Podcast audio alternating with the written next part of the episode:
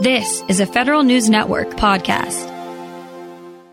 The government looks like it's doing everything possible to discourage companies from selling to it, especially small businesses who lack the manpower or intestinal fortitude to slog through a growing number of rules. That's the view of longtime federal sales and marketing consultant Larry Allen, who joins me now. And when you stack them all up, Larry, some of the old and new rules really do look like kind of a mountain for new businesses to climb over.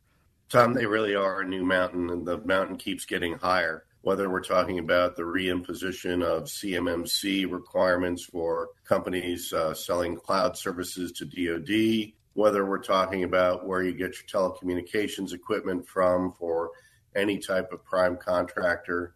And on the books coming forward are going to be more rules on secure supply chain and new rules on environmental assessment for the products you're offering you somehow get a benefit from if you are offering a certain type of green certified product.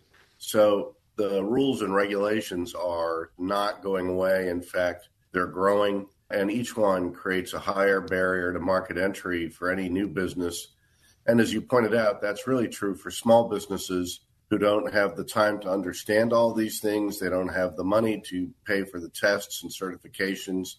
Uh, and they may just decide you know, selling to the federal government isn't worth the time and aggravation. I'm going to go somewhere else.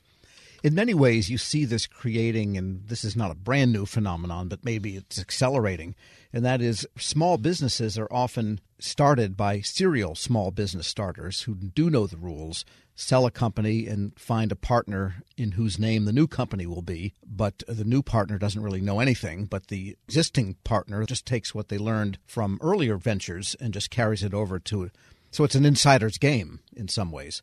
I think it really is an insider's game in a lot of ways. First of all, the insiders know the process. This is kind of the point of my article.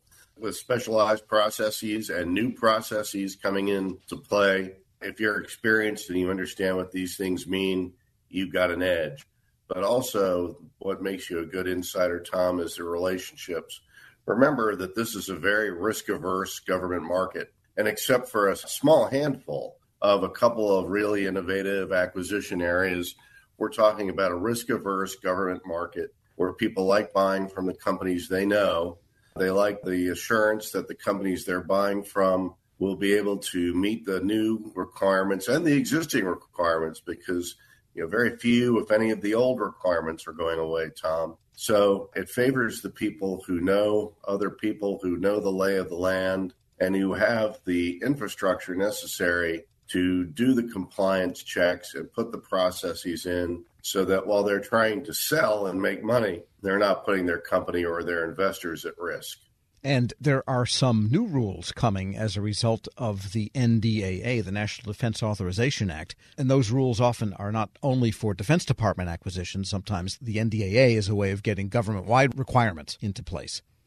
Right. And Tom, there are a slew of them. I'm going to keep them general this morning, but they really kind of prove what we've been talking about already. And that is there's a section of the defense bill, Section 807, that says we want to really make sure that commercial item providers and commercial procurements are being used and used well. It's fast acquisition relative to other things, and it's the rapid adoption of commercial advances in technology. That's what Congress says they want in that section. And then if you go down to another section, Section 213, it talks about increasing the activities of the Defense Innovation Unit, one of DoD's premier entry points for people that are offering unique, innovative solutions that are not yet in current production, i.e., they're not commercial. So, those two provisions, Tom, say we do want a streamlined government. We do want better technologies. We want new market entries. But then you look at other parts of the bill, and you look at, you know, right after Section 807, you have two sections, 808 and 809, that say, well, we really want you, federal agencies, to report back to us on the Buy American Act, DOD. We think that you're giving too many waivers to the Buy American Act. We also want to remind you, DOD, that you're responsible for buying in accordance with both the Berry Amendment and the Specialty Metals Statute. And that really just shows that there's an inherent conflict inside government acquisition DOD, this is just an example, Tom, of what happens in many other government agencies. They've got the one hand says, We want you, on the other hand says, We want you, but only if you can do business with us this way. So it's a little contradictory. We're speaking with Larry Allen, president of Allen Federal Business Partners. And now I imagine some of the Russian situation could even strengthen this requirement, especially foreign sourcing. Not that much is bought from Russia directly that comes into the United States, much less by the government to begin with. But there are certain commodities, certain elements that might be embedded in other products that have Russian origin, like I don't know, right. sunflower oil or something. yeah. Well, you don't really know, but we're going to find out, Tom, that's for sure. Supply chain resource management has already been an increasing area of focus in government acquisition, right down to where you get your components from and what the ease of access to those components is if you are selling products to the federal government. And while Russia is certainly going to be a concern, we have some on the books prohibitions like the prohibition on buying solutions from Kaspersky Labs, which is a Russian IT company. The NDAA itself, the defense bill, also particularly calls out Chinese made or Chinese source items in multiple places. And most of them, though not all, are prohibitions on uh, using Chinese made components, except in those cases where there are no alternatives right now which is kind of an, uh, another irony and another topic. But overall, what Congress is telling the Department of Defense, and by extension, many other federal agencies, is where you get your components from matters. You make sure your contractors know where their stuff comes from before they bring it to the loading dock, whether it's Russia, China, or another perceived bad state actor. We don't want that stuff coming in to our office buildings sitting on our networks unless really there's no possible alternative. And by the way, we want you to develop alternatives as quickly as possible. And if you're having a State Department reception overseas, be careful of where your vodka comes from. It's got to be domestically sourced, Tom. All right. Larry Allen is president of Allen Federal Business Partners. As always, thanks so much. Tom, thank you, and I wish your listeners happy selling. We'll post this interview at federalnewsnetwork.com slash Federal Drive. Subscribe to the Federal Drive at Podcast One or wherever you get your shows. Hello, and welcome to the Lessons in Leadership podcast. I'm your host, Shane Canfield, CEO of WEPA, and today I'm thrilled to be joined by Melissa Bradley, the founder and managing partner at 1863 Ventures, an investment company focused on bridging entrepreneurship and racial equity and accelerating new majority entrepreneurs from high potential to high growth. Additionally, Melissa is co-founder of Venture Backed Ureeka, a community where small businesses gain unprecedented access to the expertise needed to grow their businesses and has more than 20 years of entrepreneurship, investment, and leadership experience. Melissa, welcome and thank you for being here. My pleasure. Thank you for having me who is the first person that you remember looking up to as a leader? And what was it about them that inspired you? So there are actually two people. Um, the first person personally was my mom. Uh, she was a single parent. And what i realized is that she was the leader of our household but she was also the leader of our community. Um, she was a staunch advocate for children's rights in public schools making sure that we got a quality education she was a staunch advocate around rights for renters. Um, we were not in a financial position that we actually ever owned a home, uh, but she made sure that people who lived in various types of housing we were in regular housing. The people who were in regular housing, public housing, she made sure that their rights were advocated for, um, and really just always kind of looked out for. I'll, I'll, use air quotes the little guy, while although we were the little guy. Uh, and then I would say she was a huge advocate of older folks. Um, as part of her job, she worked during the week uh, in a full time job and then clean houses on the weekend, but also took care of elderly folks and a staunch advocate for elderly rights. Um, so that was probably the, the first leader.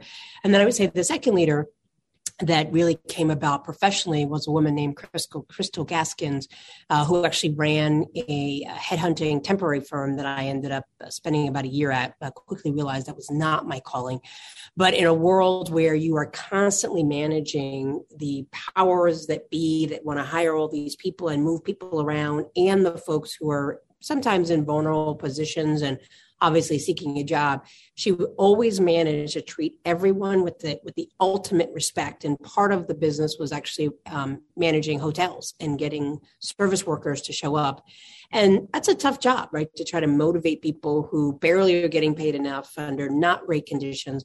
Um, and so she taught me three things. She taught me how to be a motivator and that recognizing leadership is not mandating, but motivating.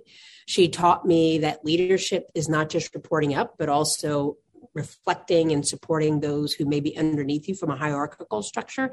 And she also taught me that leadership was not about money, uh, but it was about producing positive outcomes for whoever your customers were. And if you did that, then obviously the money would come.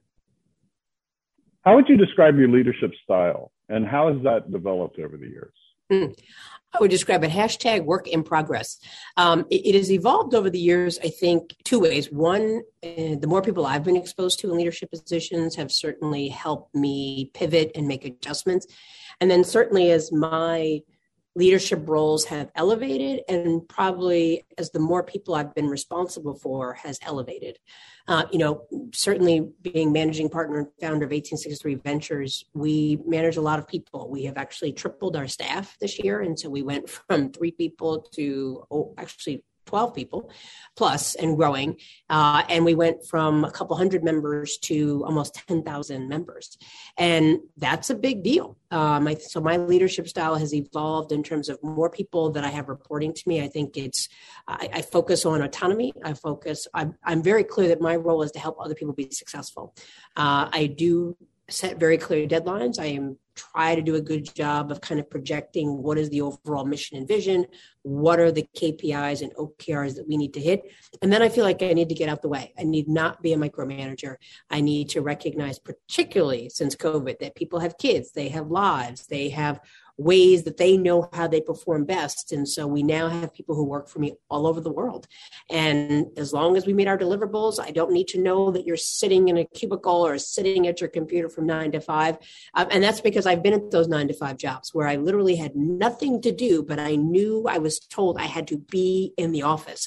Uh, and it just seemed like a complete waste of time. And so I'm really laser focused on outcomes and productivity and advancing the vision and mission and not on what does it look like because i think successful work looks different for everyone and then i would say more externally as we now have grown to lots of members and we have a social media presence and i talk to people. I'm mindful that the, the probably the most important from an external uh, perspective about my leadership is that i am mindful that i am modeling not just for myself but particularly for other leaders and particularly black women and certainly gay black women uh, you know there are not a lot of us um, you know you mentioned that i'm a co-founder of Ureeka so i'm fortunate enough to be in the first 30 or so Black women that have been supported through venture capital, which is a sad statistic, but for a different topic.